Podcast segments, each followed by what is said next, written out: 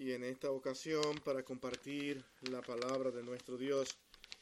Para mí va a ser un poco incómodo hoy por la razón de que el sol está afuera y tengo un vehículo allá afuera que está apuntando el reflejo directamente hacia mí y se me hace un poquito incómodo para leer. Espero que el Señor sea quien nos ayude a que lo que vamos a hacer y decir realmente sea controlado por Él. bueno, te vamos a tener ahí todo el tiempo. Fantástico. Bueno, vamos a orar para que sea nuestro Dios quien nos guarde y nos dirija en lo que vamos a decir hoy. Bendito Dios y Padre nuestro, Señor. ¿Qué podríamos nosotros hacer sin ti? Y así venimos nosotros ante tu presencia diciéndote, Padre, guíanos. Danos las palabras necesarias para poder expresar lo que tú, Señor, has trazado desde antes de la eternidad, para que nosotros hoy podamos tener dirección. Nos ponemos en tus manos y también te rogamos por los hermanos que están aquí hoy, que tu Señor sea quien prepare sus corazones, que todos nuestros corazones puedan estar preparados para recibir tu palabra. En Cristo, tu Hijo, lo pedimos todo con gracia. Amén. Volvemos nuevamente al título de Admirable Dios con nosotros. Y para esto estuvimos analizando la semana pasada el verso de Isaías capítulo 9 versículo 6.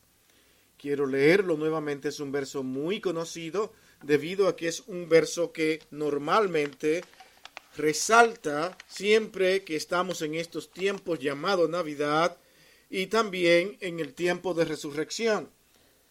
Casi en todas las iglesias hacen referencia a este verso debido a la magnitud de las palabras que se encierran en este verso para referirse específicamente, y estamos convencidos de eso, a aquel cordero que había de venir para referirse a Cristo, y es, es en este verso donde encontramos que a Cristo se le llama admirable.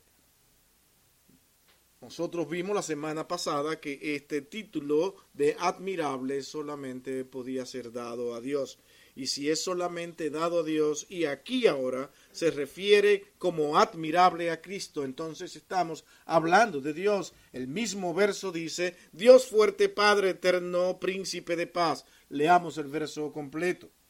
Dice, porque un niño nos es nacido, hijo nos es dado, y el principado sobre su hombro, y se llamará su nombre admirable, consejero, Dios fuerte, Padre eterno, príncipe de paz. A manera de repaso de lo que ya vimos la semana pasada, bastante rápido vamos a hacerlo, pero por lo menos recordar algunos puntos que son esenciales de lo que nosotros en verdad tratamos en aquella ocasión para poder tener referencia a los otros dos puntos que hoy vamos a tratar. Hablamos de la identidad del Mesías y nosotros estamos convencidos de que estos versos fueron dados como referencia a Cristo unos 700 años antes. ¿Cómo es posible hacer algo con tanta precisión? Para mí el libro de Isaías ha sido un libro de muchos beneficios a mi vida espiritual, porque me ha permitido ver a Dios claramente hablando sobre aquel que vendría aquel Salvador llamado Cristo, Redentor, y en el cual hoy yo no puedo hacer otra cosa que no sea creer que ya Dios está llevando a cabo su plan, que Cristo es el Salvador y que Él es Dios con nosotros y nosotros hoy estamos llamados a adorarle, a servirle. No hay más Mesías, no hay más nadie a quien esperar. Cristo es el Redentor del mundo y todo aquel que pone su fe en él será salvo. Esa es la predicación sencilla del Evangelio, pero una predicación que hoy se rechaza fácilmente por el hombre porque prefiere ir detrás de sus propios deseos y de la fabricación de sus propios dioses. Por eso es que Él tuvo que aparecer como el único Dios verdadero. No hay más Dios. Él no es un Dios fabricado por los hombres como vimos la semana pasada. Él no es un Dios que se ha ganado que lo llamen Dios. Él siempre ha sido Dios, es Dios y eternamente estaremos un día con ese Dios que es eterno, dándonos a nosotros también la eternidad. ¿No es esto glorioso? Esa es la gran esperanza de nosotros los creyentes. A Él se le llama admirable.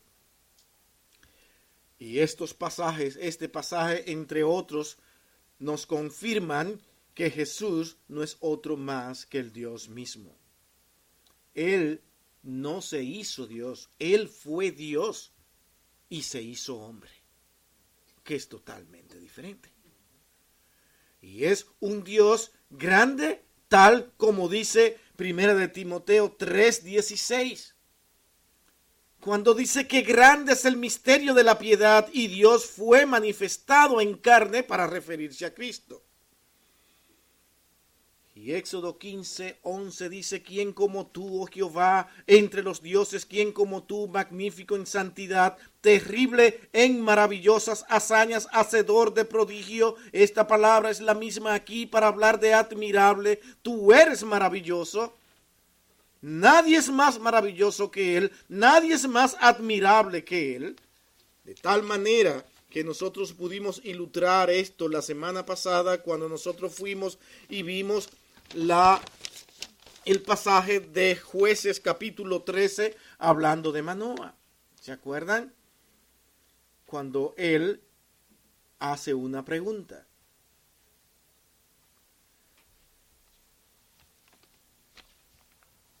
Y se le daba una respuesta.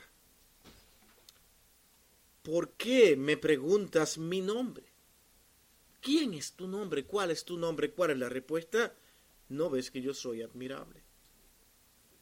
Y lo interesante es que Manoa entendió exactamente que se estaba enfrentando y estaba mirando exactamente a Dios.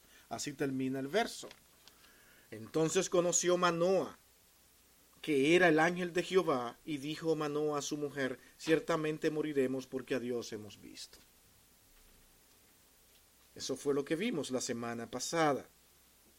También nosotros la semana pasada estuvimos mirando pasajes como Primera de Corintios capítulo 1 cuando dice porque la palabra de la cruz es locura a los que se pierden, pero a los que se salvan, esto es a nosotros, es poder de Dios, pues está escrito destruiré la sabiduría de los sabios y desecharé el entendimiento de los entendidos, ¿Dónde está el sabio? ¿Dónde está el escriba? ¿Dónde está el diputador de este siglo? ¿No ha enloquecido Dios la sabiduría del mundo? Pablo toma este texto de otros textos que nosotros vimos también la semana pasada para referirse a Cristo y la relación de Cristo entre los hombres, donde los hombres verán que jamás podrán recibir ninguna mayor dirección si no es bajo la sabiduría de quien es el admirable. Es este ser admirable que tiene todo el conocimiento, todo el entendimiento, no hay ciencia, no hay saber que pueda sobrepasar las palabras de Cristo. ¿Cómo probamos nosotros esto? Bueno, esta realidad nosotros podemos verla en todo el transcurso de la historia. Los hombres han puesto siempre sus confianzas en gobernantes. Sin embargo, los gobernantes siempre terminan beneficiándose a sí mismos y haciendo poco por el pueblo. No pueden cumplir sus promesas porque son basadas en el conocimiento, el entendimiento de ellos. Solamente las cosas han funcionado en el mundo cuando el hombre pone su vista en Jesús, porque Él es la verdad. Él es quien tiene todo el entendimiento, todo el conocimiento y todo lo que usted y yo debemos de seguir, hermanos. Y esto le parece extraño al hombre. Y tal vez estas sean palabras tan sencillas para ellos y lo podemos probar con usted y conmigo.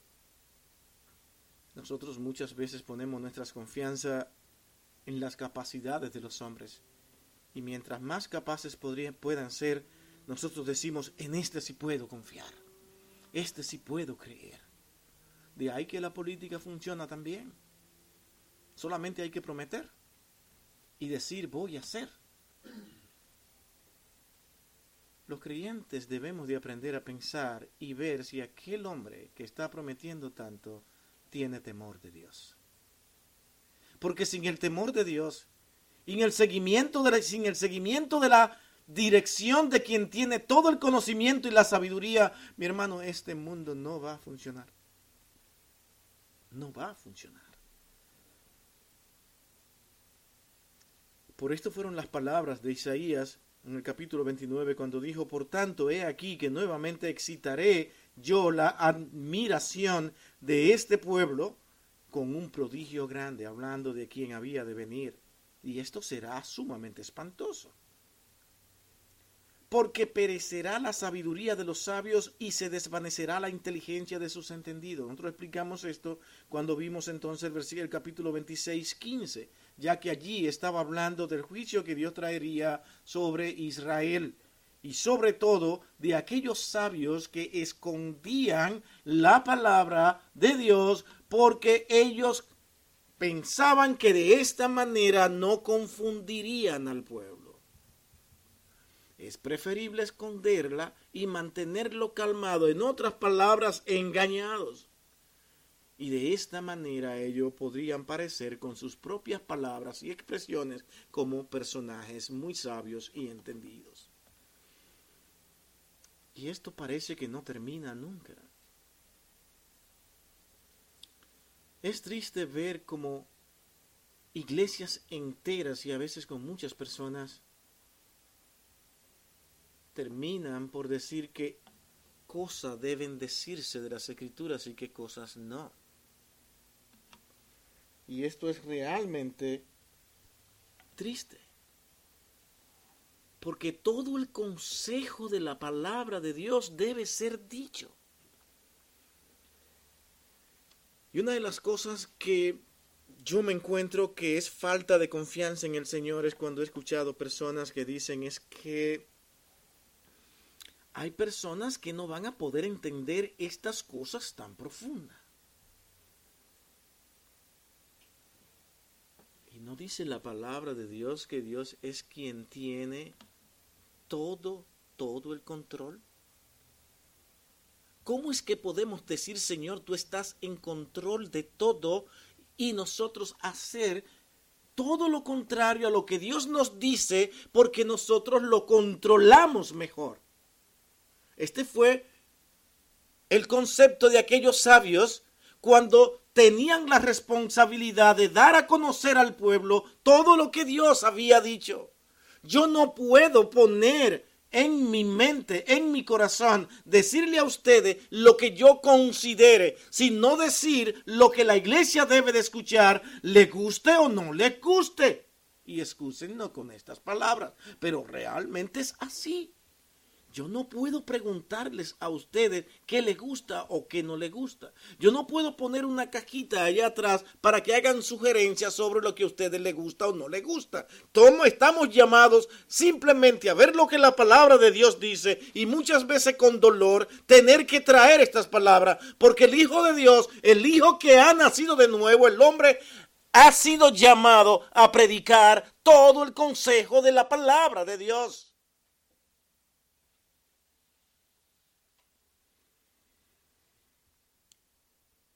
Es Isaías 26, 15 que dice, ay de los que esconden de Jehová, encubriendo el consejo y sus obras, están en tinieblas y dicen, ¿quién nos ve y quién nos conoce?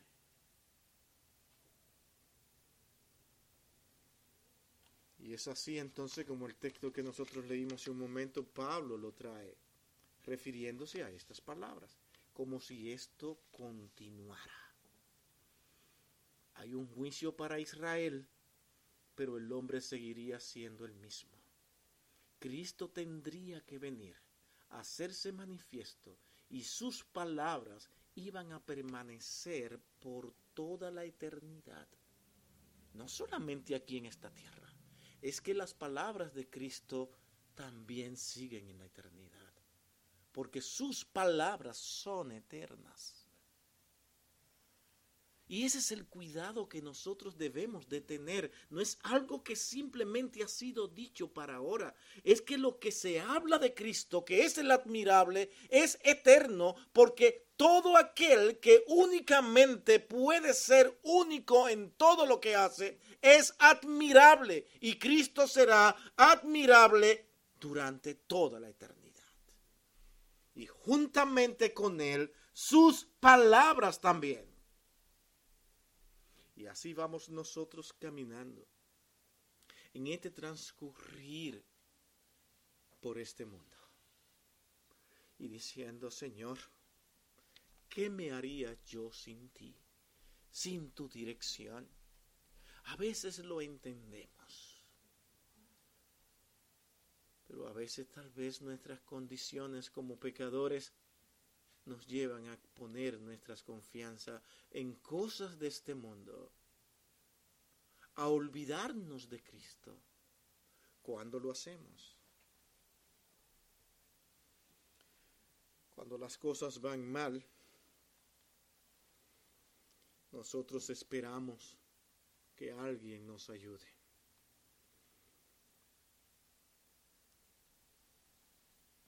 Y si esa persona que hemos creído que nos puede ayudar, vemos que no está siendo tan fuerte como creíamos, comenzamos a desesperarnos. Comenzamos a buscar soluciones y a decir qué será de nosotros. Ya no dormimos de noche. Porque ¿qué pasará más adelante? Mi hermano, cuando usted pierde la confianza en entender que a quien usted adora es admirable, entonces caerá en angustia. Y hay cosas fuertes que nos pueden llegar a nuestras vidas. Momentos inesperados. Tanto usted como yo decimos, Señor, líbranos Y si ha sido tu voluntad que cosas que no queremos pasen, no permita que mi fe mengue. Ayúdame a permanecer en ti para poder predicar con fuerza este Evangelio que habla de un Cristo que es admirable. Nosotros no dependemos de las situaciones para predicar a Cristo. Nosotros dependemos de nuestra fe porque la hemos puesto en Él y eso es fe. La fe no es confiar que las cosas marcharán bien, sino que nosotros confiaremos en aquel que nos hizo y nos llamó de su luz para traernos a nosotros ahora su camino. Haga lo que Él haga, pase lo que Él pase, seguiremos confiando en Él. Eso es fe. La fe no es decir yo creo en ti y sé que esto pasará. Yo creo en ti aunque no pase lo que yo quiero que pase. Y ese es el Evangelio.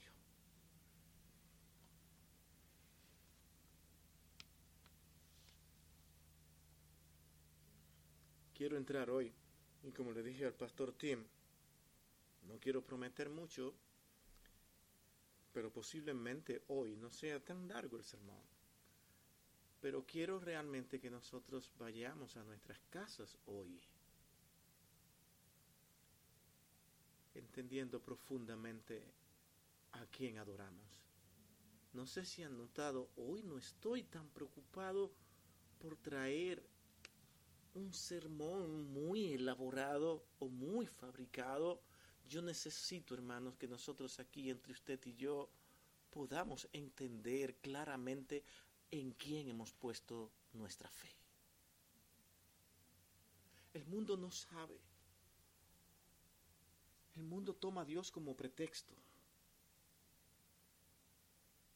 pero no se detiene a pensar en todo lo que Él realmente es. El mundo tiene a Dios para que le dé cosas como si fuera una lamparita que Él puede frotar y sale un deseo. Nosotros venimos hoy y cantamos himnos y cánticos en su nombre. Y nosotros no venimos aquí con nuestro corazón diciendo, Señor, hoy estuve en tu casa, tuve con los hermanos en Cristo, y por esto, Señor, tú tienes un compromiso conmigo de bendecir este día. Porque yo te he sido fiel. Mi hermano, hay muchos hombres y mujeres fieles pasando necesidades. Y hay muchos hombres y mujeres infieles, perversos, que tienen casi todo lo de este mundo. ¿Saben por qué? Porque Dios no lo está llamando a usted aquí a tener su esperanza en este mundo, sino en la Canaán celestial. Y esto suena como un cliché en sus mentes. Pero cuando llevamos estas cosas a nuestros corazones, decimos, Señor, pero estaré contigo. ¿Será que yo voy a estar contigo? Y nos hacemos esta pregunta cuando nosotros nos examinamos y nos vemos y decimos, Señor, ¿realmente yo podré estar contigo? Ese es el creyente. El inconverso que dice creer en Dios porque es un inconverso, porque quiere un Dios a su manera,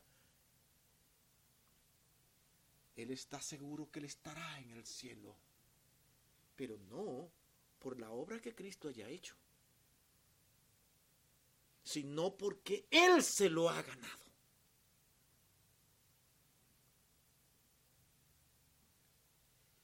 persona que viene a los pies de Cristo viene humillado, porque está frente al Cordero de Dios, aquel que es admirable, Dios fuerte, príncipe de paz, admirable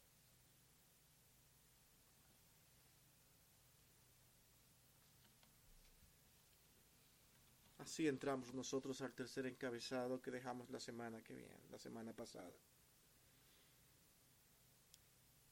Quiero ponerle como título Admirable consejero. Miren por qué. Leamos este texto nuevamente. Porque un niño nos es nacido, hijo nos es dado, y el principado sobre su hombro, y se llamará su nombre admirable consejero, Dios fuerte, Padre eterno, príncipe de paz. ¿Qué usted encuentra en estos versos? El asunto es que encontramos tres títulos interesantes de este admirable, que Él es Dios fuerte, Padre eterno y príncipe de paz. Pero encontramos otra cualidad otro título más, consejero. Dios es fuerte. Si lo leyéramos tal como usted lo ven en su escritura, con una coma, estamos hablando del admirable y lo estaremos mirando como un consejero. Y ese, además de ser consejero, es Dios fuerte, Padre eterno, príncipe de paz. De tal manera que no me hace mucho sentido. deberíamos decir, tal como otros han pensado y llegando a la conclusión de que esta coma no debería existir aquí, sino que de quien estamos hablando es de un admirable consejero. Razón. Porque cuando hablamos de consejero, estamos hablando en la misma altura de aquel que es admirable, de Dios mismo. Es que quien está dando consejo jamás fallará. entonces es admirable consejero. Y de ahí entonces los tres títulos más. Ese admirable consejero es Dios fuerte, es Padre eterno y es príncipe de paz.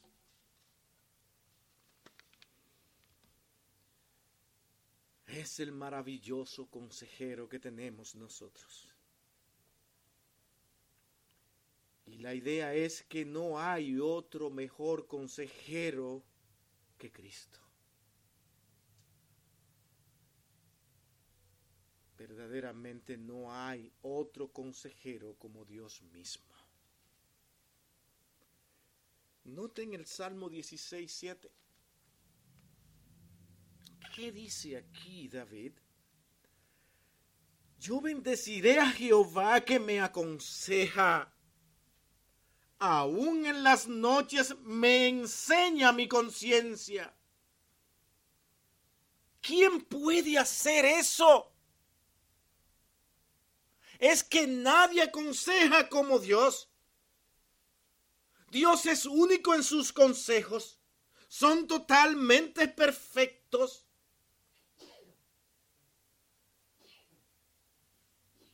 muchas veces vivimos como si esto no fuera una realidad.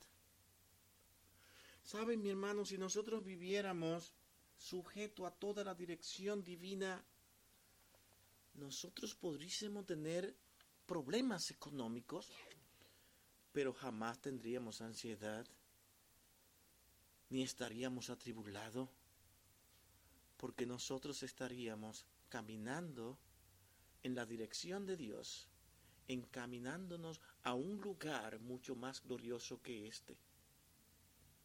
Hay textos que nos dicen que nosotros estamos en este mundo, pero no se olviden, ustedes no son de este mundo. Vamos a parecer extraños.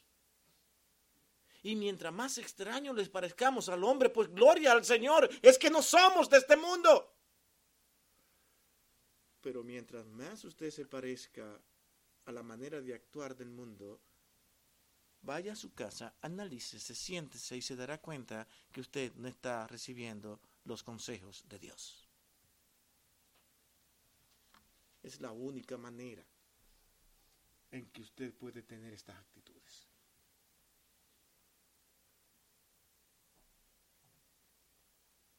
Él es el maravilloso consejero. Yo bendeciré a Jehová que me aconseja. Mi hermano, que nosotros podemos decir eso como creyentes y decir, Señor, tú eres mi consejero.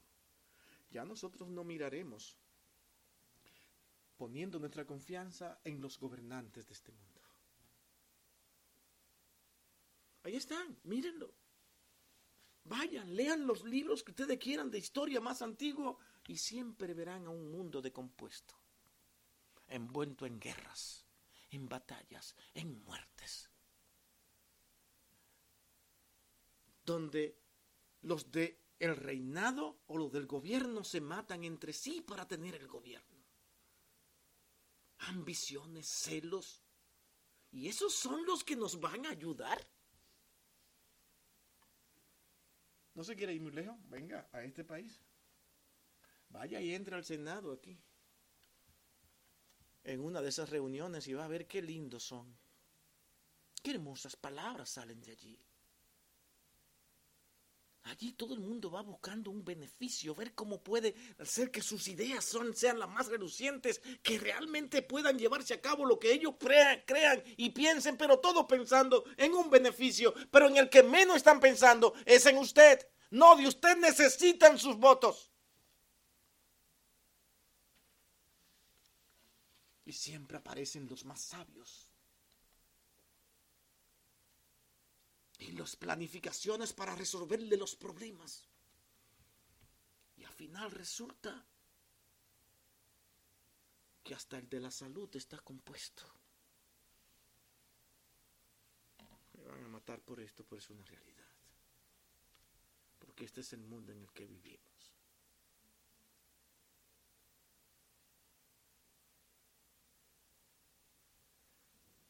Embargo, nosotros nos encontramos en la escritura que nosotros como creyentes tenemos una maravillosa esperanza.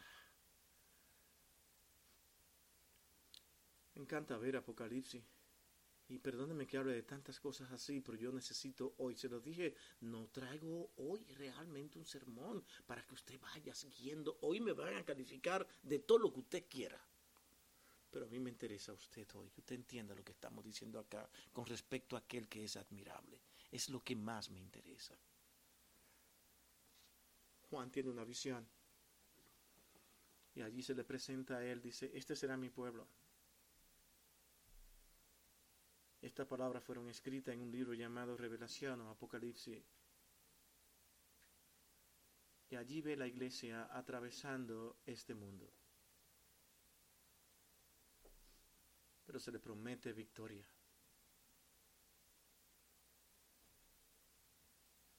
Una iglesia donde se encontrará en medio de grandes cantidades de personas poniendo su confianza en aquella bestia, que no son más que los gobiernos de este mundo. Nosotros muchas veces nos levantamos pensando que el que nosotros elegimos nos va a ayudar. Nosotros somos llamados a ver hombres, por ejemplo, como David. ¿Dónde están esos hombres que tenían temor de Dios a pesar de ser pecadores? Cuando veamos hombres como esto, ahora sí, damos gracias a Dios. Pero aún así no estamos confiando en David, sino en el Dios de David. Porque ahora este gobernante está poniendo su fe en el Señor. ¿Usted está mirando esto hoy? ¿Lo ha visto a través de la historia?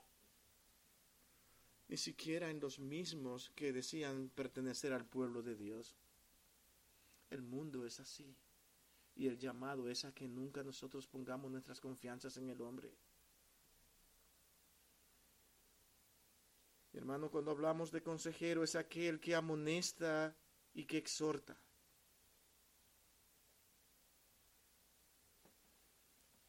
Eso es un consejero. Pero todo consejo, a usted que le gusta aconsejar, usted que piensa que tiene el don de consejería, hay un elemento esencial que debe existir en cada aquel que aconseja.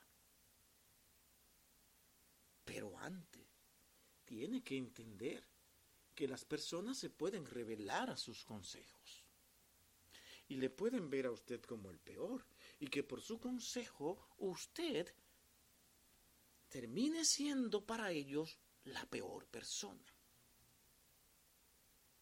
Por eso es que cuando usted aconseja debe estar no a media, sino lo mayor posible repleto de amor a esa persona que usted está aconsejando.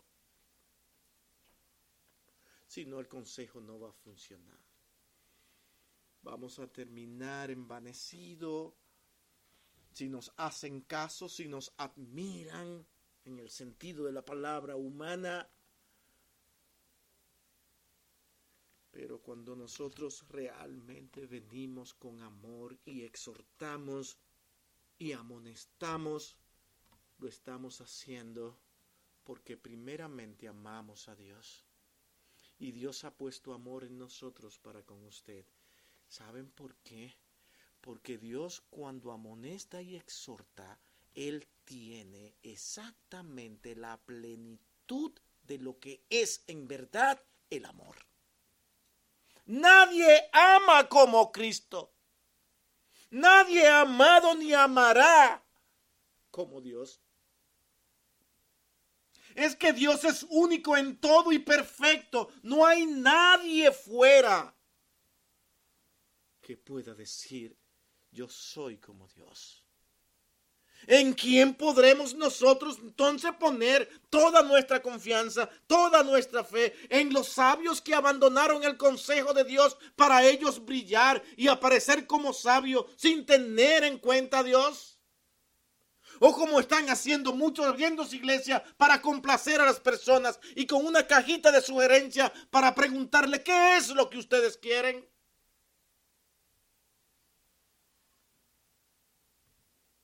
Este es el mundo que nos ha tocado vivir. Los hombres compitiendo por parecer los mejores. Se llenan de celos, de envidia. Quieren brillar. Y se olvidan de que el único que debe brillar es Dios.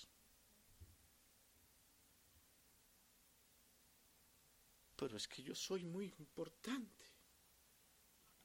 A mí no me gusta que me menosprecien. hermano, es que Dios siendo Dios vino expuesto a eso, a que lo menosprecien y lo humillen. Pero qué bienaventurado, como dice la Escritura, cuando por causa de Él nos vituperan.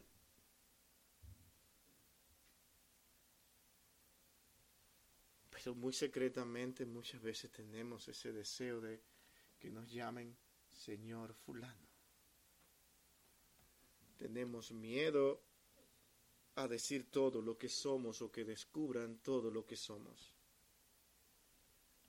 Hay personas que viven aterrados porque han logrado hacer una imagen que ellos mismos saben que no la tienen. Pero como han logrado hacerla, tienen miedo a perderla.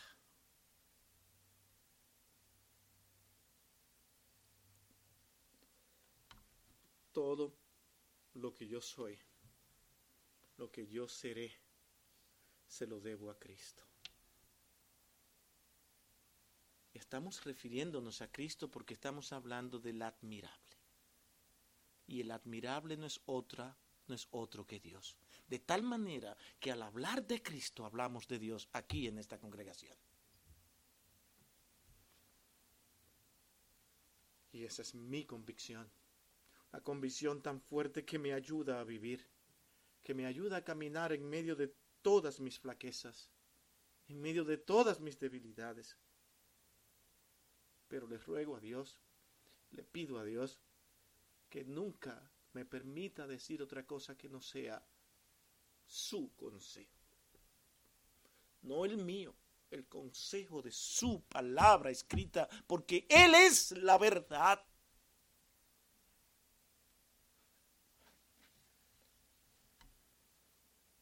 Como en otra ocasión le había dicho, mi hermano, si tenemos que quedarnos con tres, dos personas, no vamos a cambiar el mensaje de Cristo. ¿Te lo cambiaría? Solamente tiene usted que mirarse. No es necesario para hacer eso tener que estar en una congregación como pastor, como diácono o con alguna dirección. Es que muchas veces usted con su vida, con su forma de pensar y actuar, cambia el mensaje de Cristo. Yo soy responsable de vivir bajo la palabra de Dios y de pedir las fuerzas para que vengan de Él, porque Él es el único que me puede guiar y salvar.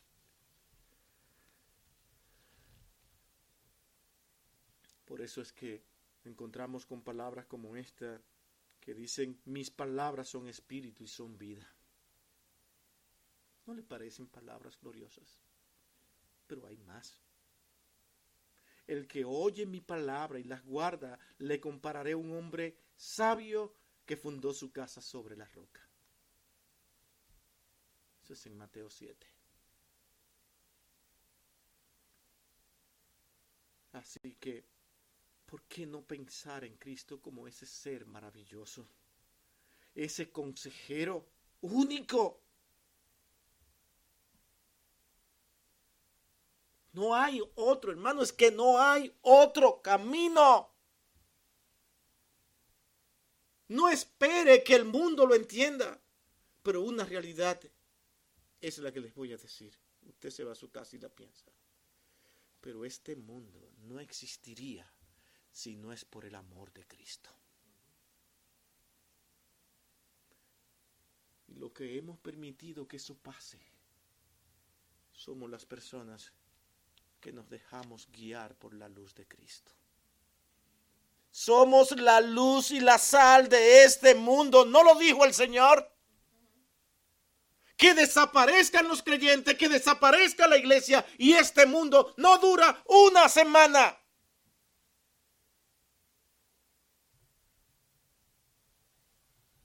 Le guste al mundo, no. A ese mundo envanecido ingreído que mientras más avanza la ciencia, más se van apartando de Dios porque ahora conocen más. Pero es la misma ciencia que los hunde. Porque mientras más se aparten de Dios para ir detrás de su vano conocimiento, más se hunde este mundo. Tal manera que es fácil citar estos versos y decir, admirable Dios con nosotros, Dios fuerte, pero sin entender todo lo que Él es. Vamos a terminar exactamente como hoy se están celebrando todas estas fiestas, sin entender para nada. Un tiempo de diversión, simplemente. Pedro dijo, Señor, es que solamente tú tienes palabras de vida eterna. ¿Usted cree eso? Es que solamente Él en este universo. Y esas palabras van a ser eternas y van a terminar hasta la eternidad. Haga el hombre lo que haga y un día tendrán que reconocer y decir verdaderamente, Pedro tenía razón. Pero ahora libremente en su arrogancia dicen lo que quieren, maldicen a quien quieran, viven como quieran porque van detrás de las cosas de este mundo. La vanidad, la admiración, la fama, el dinero, todo lo que este mundo tenga, hay que ir detrás de eso a como dé lugar. Porque yo necesito ser importante.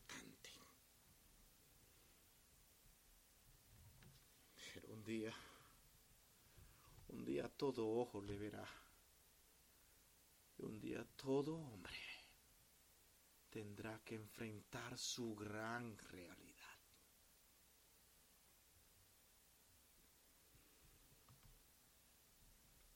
La Biblia nos relata cómo el pueblo estaba admirado con la enseñanza de Cristo, de manera que lo que querían hacerle daño no podían. Es en Marcos 1, 11, 8 dice, y lo oyeron los escribas y los principales sacerdotes y buscaban cómo matarle, porque le tenían miedo. Por cuanto todo el pueblo estaba admirado de su doctrina. ¿Qué cosa enseña este hombre? No hay cosa más profunda para el corazón humano que una y otra vez pronunciar las palabras de Cristo mismo. Porque nadie, nadie la podrá pronunciar como Él. Nadie podrá ir tan directo al corazón humano como las palabras de Cristo. Estamos en un mundo lleno de filosofías, de palabras que los hombres escriben y la tienen como memorativas. Y siempre las recuerdan. Pero solamente se quedan con algunas. Y solamente terminan siendo como palabras muy bonitas, pero no palabras que vayan directamente al corazón del ser humano. Porque las palabras de Cristo, cuando son pronunciadas, tienen una cualidad decirle a usted quién es usted. Y ese es el problema. Ese es el problema del Evangelio de Cristo, que nos destapa y abre nuestros corazones. Y nosotros, en alguna parte de nuestro corazón, quiere rechazarla. Porque nosotros queremos hacer nuestra voluntad. El hombre nace queriendo ser Dios. ¿por qué cae Eva? Cuando Satanás parecía que no podía, dijo la palabra clave. Ah, no coman. No, no, no coman de esto. ¿Saben por qué? Dios se lo ha prohibido. Porque el día que ustedes coman de este árbol, ustedes serán dioses. El hombre es así. Por eso se ofende tan fácil cuando le declaran cualquier defecto. Pero eso somos nosotros que podemos decirte a ti un defecto ahora, pero ignoramos todo lo que en sí en ti hay. Y esa persona se ofende cuando lo decimos. Pero la palabra de Cristo solamente con dos palabras te declara todo lo que tú eres. Por eso se hace difícil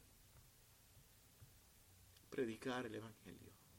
Por eso muchos los que no son verdaderos creyentes dispuestos a escuchar la palabra de Dios y decir, Señor, trabaja en mi vida, yo sé que no estoy bien, yo sé que tengo que cambiar, no importa si soy un mentiroso, soy un mentiroso, si soy un avaro, soy un avaro, sea lo que sea, tú tienes que ayudarme, te necesito, Señor, porque yo no puedo.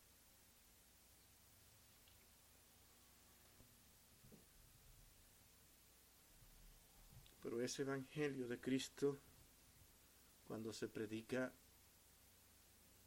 no puede ser resistido por una persona que no venga con un corazón dispuesto y cambiado por el Señor para vivir para Él. No lo aguanta. No lo va a aguantar.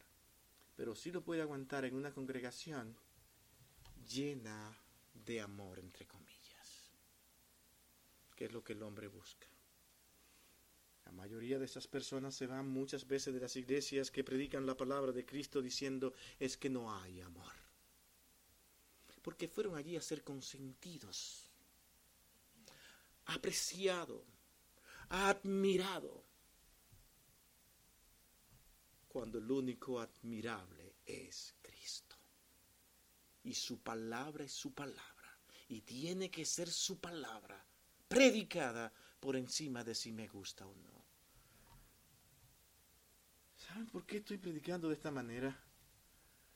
Porque usted va a escuchar este, este texto en una manera tan maravillosa, expresada, que tal vez usted hasta llore, porque nuestro Dios es admirable, es Dios fuerte, ay, cuánto le amos, amemos al Señor. ¿Sí? ¿Tú entiendes realmente lo que está diciendo el texto? Tú vives para entender a ese Dios que ahora incluso es tu mejor consejero. Tú le escuchas a Él.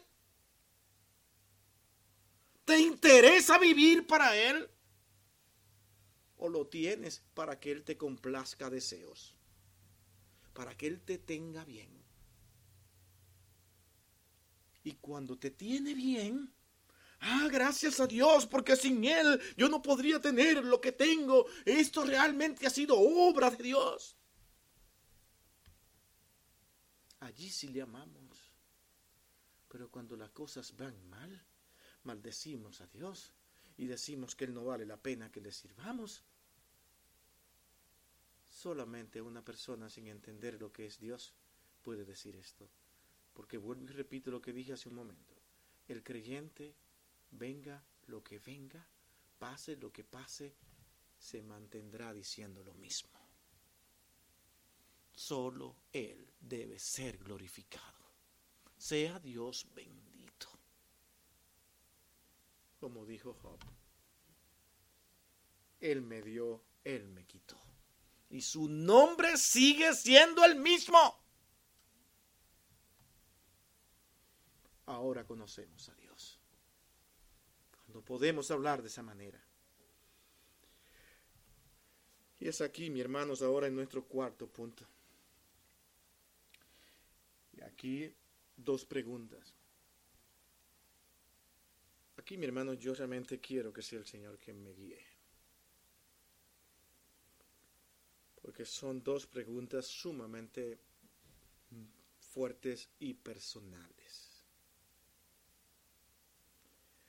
Porque si seguimos muchas veces nosotros poniendo nuestra confianza en los hombres y permitiendo que sea el hombre quien nos aconseje, entonces no hemos entendido este texto de Isaías capítulo 9 que acabamos de leer.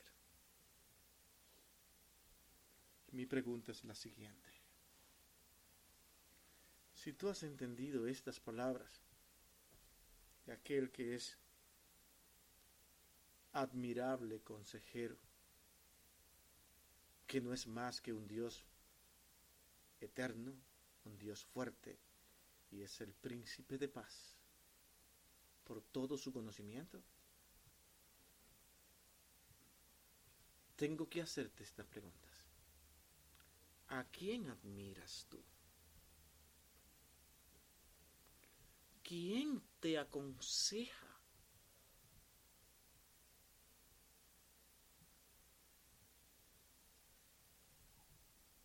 Te dirá, "Mm, bastante fácil la pregunta.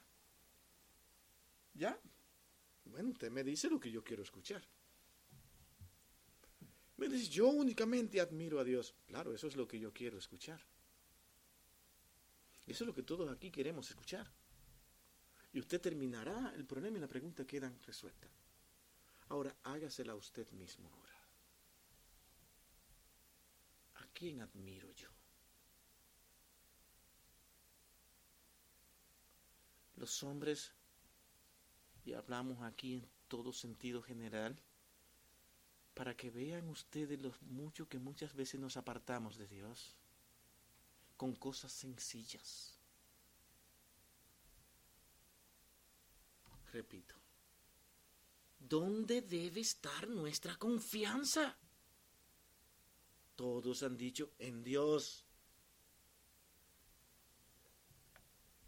¿Por qué razón nosotros muchas veces, noten, venimos a la iglesia, nuestra iglesia, y damos gracias tal vez por el pastor que está ahí, las personas que han predicado, y damos gracias por nuestra congregación, pero nosotros no confiamos mucho en los que están ahí.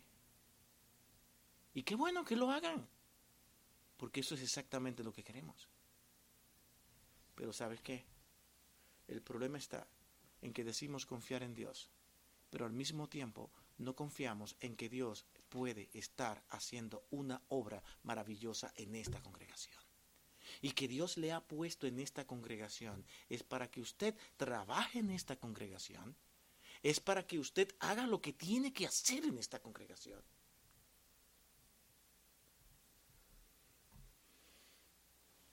Hay un ejemplo, a ver si nos entendemos un poquito más. Y miren que voy con calma. De una persona que él no hacía nada, nada más que criticar lo que se hacía en esa iglesia. Pero él tenía oportunidad de predicar. Cuando predicaba, con las facilidades que hay ahora de poner los sermones en las redes, que las personas lo escuchen, ese sermón que él predicaba estaba puesto en todas las redes, en WhatsApp, le enviaba a su familia, lo llamaba por teléfono, llamaban, llame a fulano, llame a fulano que acabé de predicar y tienen que verlo, llamaba a todo el mundo y sus sermones tenían una cantidad de personas siguiéndolo. Predicaba a otra persona, nada pasaba.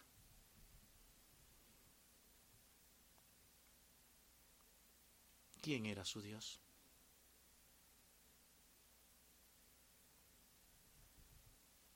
Usted solamente se podrá responder. Porque muchas veces nosotros ponemos las confianzas en los hombres, pero también en nosotros mismos.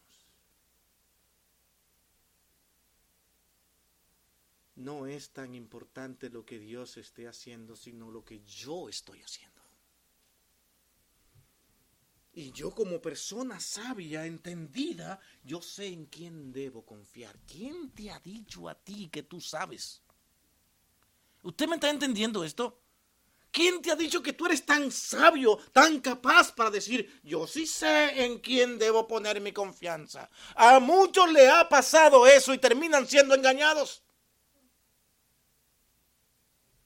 Porque el hombre es el hombre.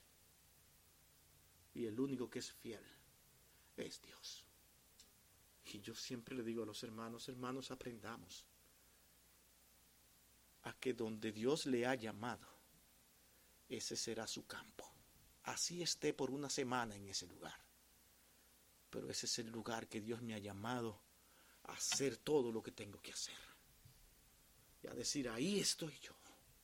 Dios está trabajando. Pero ¿saben qué? Hay personas que no vienen a esta congregación a veces. ¿Y saben qué es lo que hacen? ¿Saben qué? Usted me dirá, ahora sí, ahí viene. Ya yo, sé, ya yo sepan de vienen, posiblemente sí lo sepa. Déjeme decirle. ¿Saben qué es lo que hacen? Que se van a su computador, y aquí también se está pasando el sermón. Ah, no. de iglesia.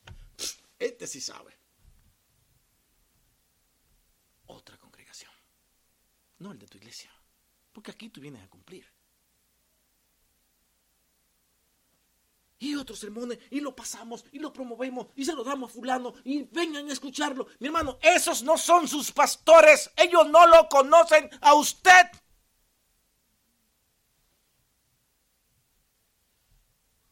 usted es tan sabio. Y de esa manera Dios va a bendecir en gran manera. Nos olvidamos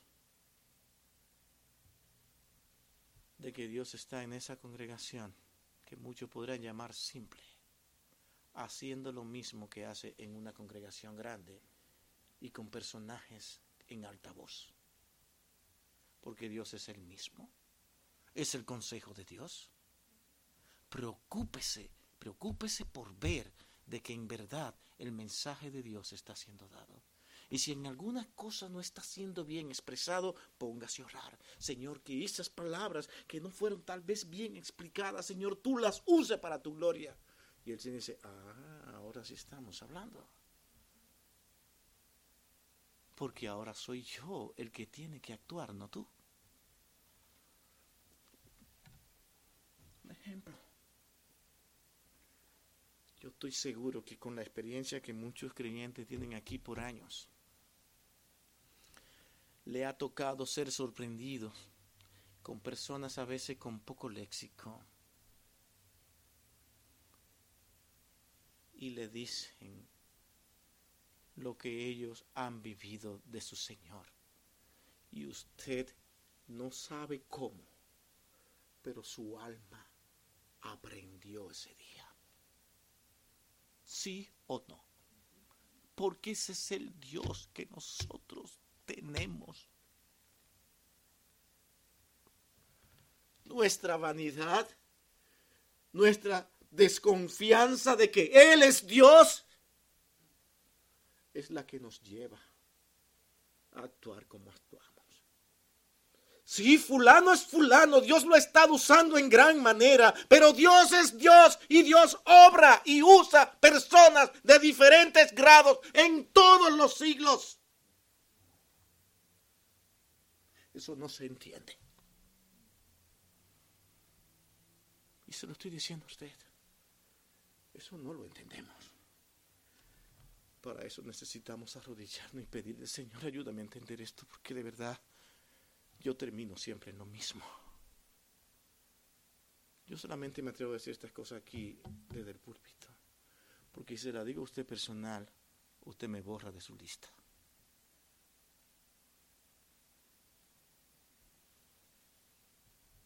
Porque son tan delicadas que hacen ver que nosotros, tanto Tim y yo, aquí estamos reclamando, vean, no, coloquen nuestros sermones Ay, sí, vengan, pónganlo, porque nosotros queremos salir, queremos estar ahí, que nos vean. No, a nosotros no nos interesa eso.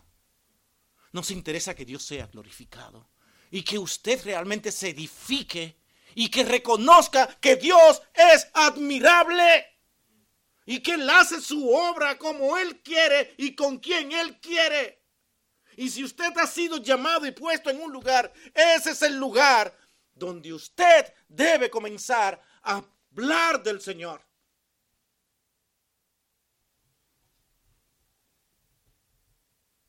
Este mundo tan expandido nos ha hecho mucho daño.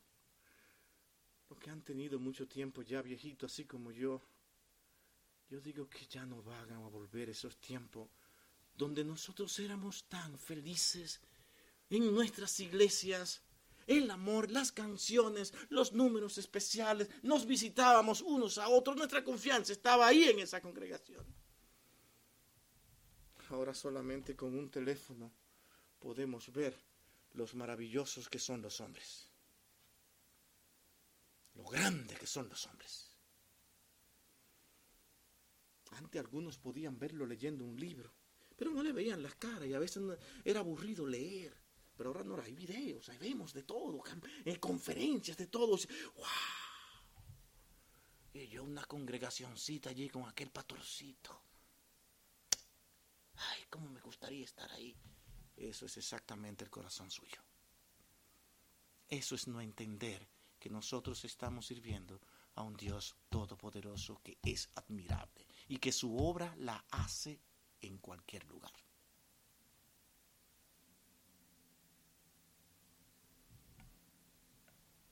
No parece una locura lo que estamos diciendo aquí. Y yo lo sé. Ahora, pregúnteme si me hace, si me preocupa eso. No. El deseo de ser elegante en una predicación nos está afectando. Nos está afectando. Ser muy hermenéutico nos sigue afectando. Vamos a aferrarnos a la palabra de Dios. Estudiémosla. Tratemos de decirla con cuidado, con todo lo que ella contiene. Y yo soy de lo que creo incluso que cada creyente debe aprender a ser un, teólogo. Véalo como usted quiera. ¿Sabe lo que estamos diciendo? Que usted debe ser una persona empeñada por conocer el consejo de Dios. Porque el único consejo que vale es el de Él. Y si usted espera que otro se lo diga y confiar en esa persona, usted no tendrá su confianza en Dios, sino en el hombre.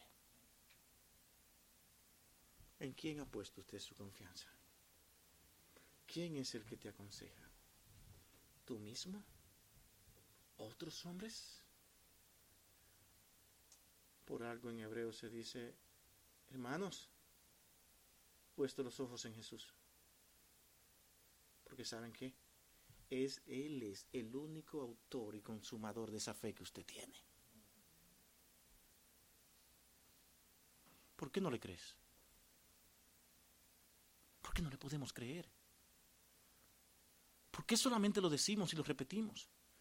Es lo mismo cuando decimos, es que todo lo hago para la gloria de Dios. ¿Sí? Mi hermano, es que no que me lo diga. Es que usted, por fin, por fin ya haya aprendido a decir, solamente cuando tú lo haces, pasa. ¿Te entiende esto? No cuando yo lo hago. Y decir, Señor, hazlo tú. Porque posiblemente he caído en todos estos errores de decir yo sí, yo sí, yo sí. Y como algunos dicen, a veces parecemos un yoyo. -yo porque todo creemos que lo hacemos nosotros. Y si alguien nos dice algo, es que tú no conoces mi corazón. Dice, yo no lo conozco. Pero mi pregunta es otra, entonces, ¿tú lo, tú, ¿tú lo conoces el tuyo? Que no lo conocemos. Por eso dependemos de Dios. Me quiero despedir diciendo esto. Dios me libre de que mi corazón esté pensando aquí en alguien para decir estas cosas. Aquí estamos diciendo estas cosas porque forman parte de la realidad de nuestro vivir constantemente. Es lo que hacemos, es nuestra práctica. Nos vamos detrás de los hombres y luego decimos, admirable, consejero, Dios fuerte, príncipe de paz. O como cuando queremos ganar el corazón de alguien, oh, le promovemos todo lo que haga, todo lo que dice, porque ese es nuestro corazón.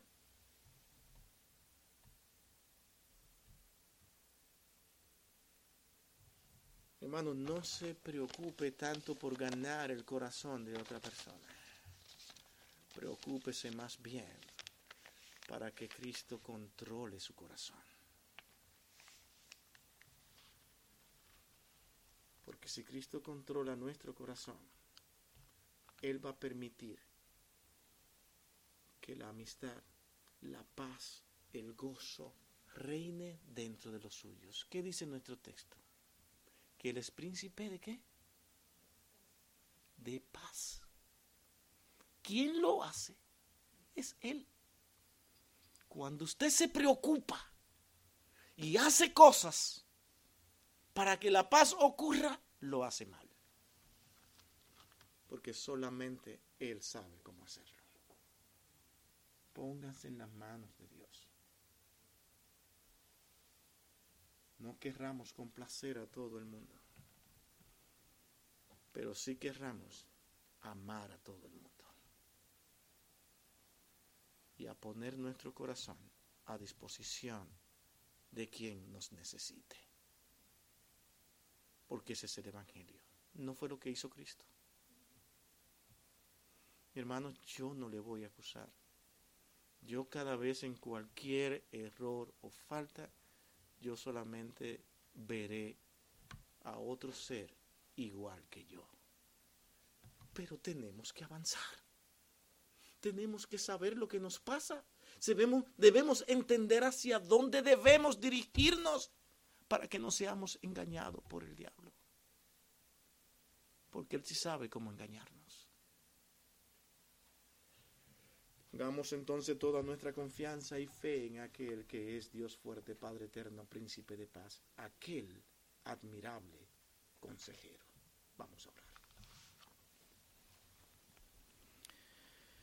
Bendito Dios.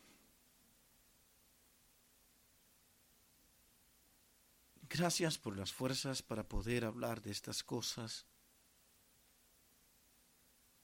Que yo sé que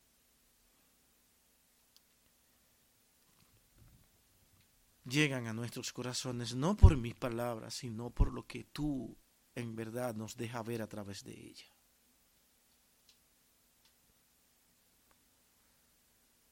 son nuestros hermanos en Cristo a lo que le hemos hablado. Y en un cuerpo de pecado, donde nosotros te necesitamos, Señor. Porque muchas veces somos influenciados por nuestra vanidad, nuestro ego, nuestra arrogancia, nuestra búsqueda de admiración nuestra búsqueda de fama y de honra nos hace olvidar que solamente tú mereces todas estas cosas y no nosotros. Señor, perdona. Te ruego que nos perdones, Señor. Porque muchas veces te hemos fallado te olvidamos y no reconocemos todo lo que en verdad tú eres para convertirnos en nuestros propios consejeros, nuestras propias guías.